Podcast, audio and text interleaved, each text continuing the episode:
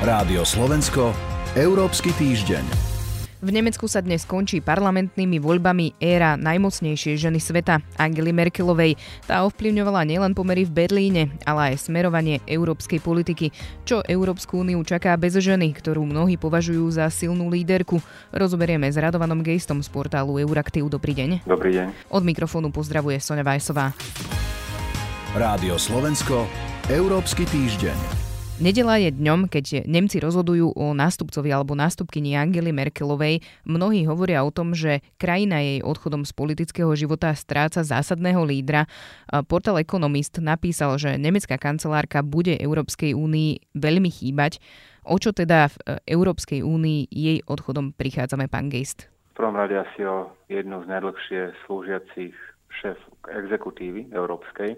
A to nie hodzakej, ale exekutívy, ktorá stojí na čele najväčšej európskej ekonomiky, krajiny, ktorá je iniciátorom mnohého z toho, čo sa deje v Európskej únii a ktorá dokáže mnohé veci v Európskej únii zablokovať, čiže rozhodujúceho hráča. Dá sa povedať, že bola aj akýmsi symbolom alebo zárukou stability a integrácie v Európskej únii? Vo väčšine prípadov bola niekým, kto sa snaží hľadať kompromis. Ono to predznamenalo vlastne už jej prvé vystúpenie na európskej úrovni ako nemeckej kancelárky v roku 2005.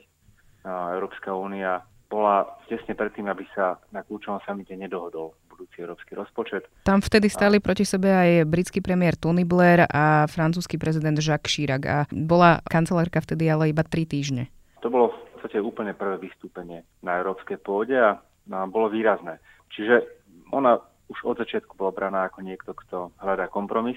Treba ale tiež povedať, že typické pre ňu nebolo iba hľadanie kompromisu. Nie vždy bola tým, kto hľadá kompromis. Niekedy to bolo aj zdržiavanie rozhodnutí v oblastiach, v ktorých Nemecko z akéhokoľvek dôvodu nebolo ochotné prijať nejaký rozhodnejší postoj. Môžeme sa baviť o otázke európskej obrany. Nemecko veľmi, veľmi dlho bolo jedným z tých, ktorí sa síce otvorene nestávali proti európskej obrane, ale ktoré brzdili alebo neboli nejaké extra aktívne, vzhľadom na to, ako veľká a dôležitá krajina to je pri vytváraní európskych kapacít alebo vôbec pri diskusiách o tom, ako by mala Európa zabezpečiť svoju obranu. Je tu aj otázka reformy menovej únie. Opäť Nemecko bolo jednou z krajín, ktoré jednak jednoznačne sa stávali proti nejakým výraznejším reformám menovej únie a potom častokrát, aj keď bolo rozhodnutie prijaté, zdržiavali jeho implementáciu. To je príklad bankovej únie. Tá bola prijatá so všetkými 3 piliermi, v podstate šéfmi európskych exekutív v roku 2012 v lete, a doteraz nemáme vybudovaný 3. pilier, aj kvôli tomu, že Nemecko de facto zdržia vytvorenie nejakej spoločnej záruky vkladov v menovej únii. Keď sa pozrieme na nejaké ďalšie, teda zásadné rozhodnutia Angely Merkelovej v Európskej únii, jedným z nich bolo ale riešenie migračnej krízy. Wir schaffen das. Historickou vetou vlastne Wir schaffen das, hoci sa týkala Nemecka, nahnevala aj mnohých Európanov, vrátane Slovákov. Aké ďalšie zásadné rozhodnutia priniesla pre Európsku úniu? Myslím si, že v otázke migrácie je úloha častokrát chápaná najmä v našej časti Európy skreslenie a neférovo skreslenie. Nebola to Angela Merkelová, ktorá by pozvala ľudí do Európy. Konflikty, z ktorých utekali, existovali už predtým. Európska únia má svoje povinnosti ako člen medzinárodného spoločenstva, a to aj v oblasti azylu, migrácie. Nemecko ako najväčšia krajina urobilo krok, ktorý možno až v tej kariére Angely Merkelovej bol nezvyčajne rozhodný, nezvyčajne principiálny. Povedalo, máme tu ľudí utekajúcich pred vojnou, my ich príjmeme. Problémom nie je to, čo urobilo Nemecko, problémom je to, ako sa ku tomuto postavili krajiny Strednej a Východnej Európy, respektíve ich vtedajší politici, vlády, predstavitelia. Pozrime sa možno aj na nejaké ďalšie zásadné rozhodnutia, ktoré priniesla pre Európsku úniu. V podstate v tom takom poslednom dejstve jej pôsobenia na vrchole európskej politiky asi najdôležitejším bolo, že Angela Merkelová spolu s francúzským prezidentom Macronom ako keby ustúpila z niektorých základných princípov, ktoré dovtedy riadili nemeckú politiku v Európe, a prijala to, čo dnes poznáme pod záchranným pandemickým plánom. To znamená, prijala vytvorenie mimoriadneho rozpočtu, ktorý mal tlmiť následky krízy. Súhlasila aj s tým, aby tento rozpočet bol financovaný de facto spoločným európskym dlhom, dlhopismi, ktoré vydáva Európska komisia a za ktoré ručíme všetci spoločným európskym rozpočtom.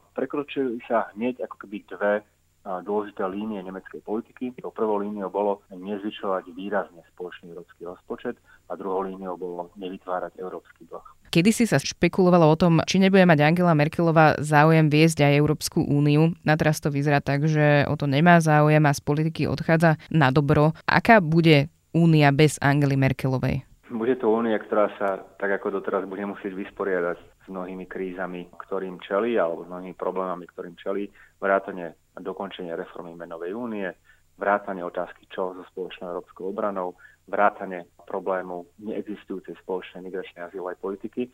Čiže bude to únia, ktorá sa de facto musí vysporiadať čiastočne aj s dedičstvom, ktoré po sebe zanechala Angela Merkelová. Aj keď jedným dýchom treba povedať, nie je to iba Angela Merkelová, rozhodujú aj ostatní lídri. Bez hľadu na to, kto bude alebo nebude nemeckým kancelárom, Nemecko ostane dôležitou veľkou európskou krajinou, ktorá možno už sama o sebe, a teda sama za seba nedokáže ostatných v úvodovkách prinútiť, prijať rozhodnutie, ktoré chce, ale zároveň bez ktorej žiadne európske rozhodnutie nemôže byť urobené. Čiže myslím si, že zaujímavé bude, ako sa budúci nemecký kancelár či kancelárka jednak postaví k spolupráci s Francúzskom. Vychádzame z predpokladu, že blížiace sa prezidentské voľby vo Francúzsku neprinesú žiadne výrazné negatívne prekvapenie.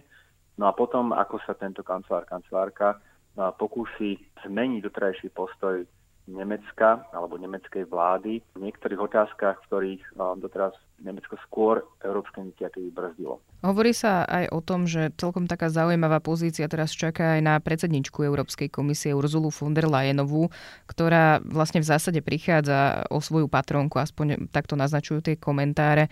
Ako to teda vidíte vy? Na jednej strane áno, pri viacerých príležitostiach sa hovorilo o tom, do akej miery Ursula von der Leyenová sa v skutočnosti naozaj spolieha na podporu zo strany Nemecka. Na strane druhej to môže predsedničke Európskej komisie aj pomôcť. Európska komisia je inštitúciou, ktorá má chrániť spoločný komunitárny záujem, inštitúciou, ktorá nemá prihliadať na to, akej národnosti je jej predsednička alebo predseda či podpredsedov jednotliví komisári. Takže v tomto zmysle, ak bude predsednička Európskej komisie nezávislá, ak bude túto nezávislosť rešpektovať a ak ju budú vnímať ako niekoho, kto chráni spoločný komunitárny záujem, môže jej to v tých rokovaniach ešte viacej pomôcť. Určite viac, než keby bola vnímaná ako, nejaký pešiak, ktorým ťahá niekto, kto sedí v Berlíne.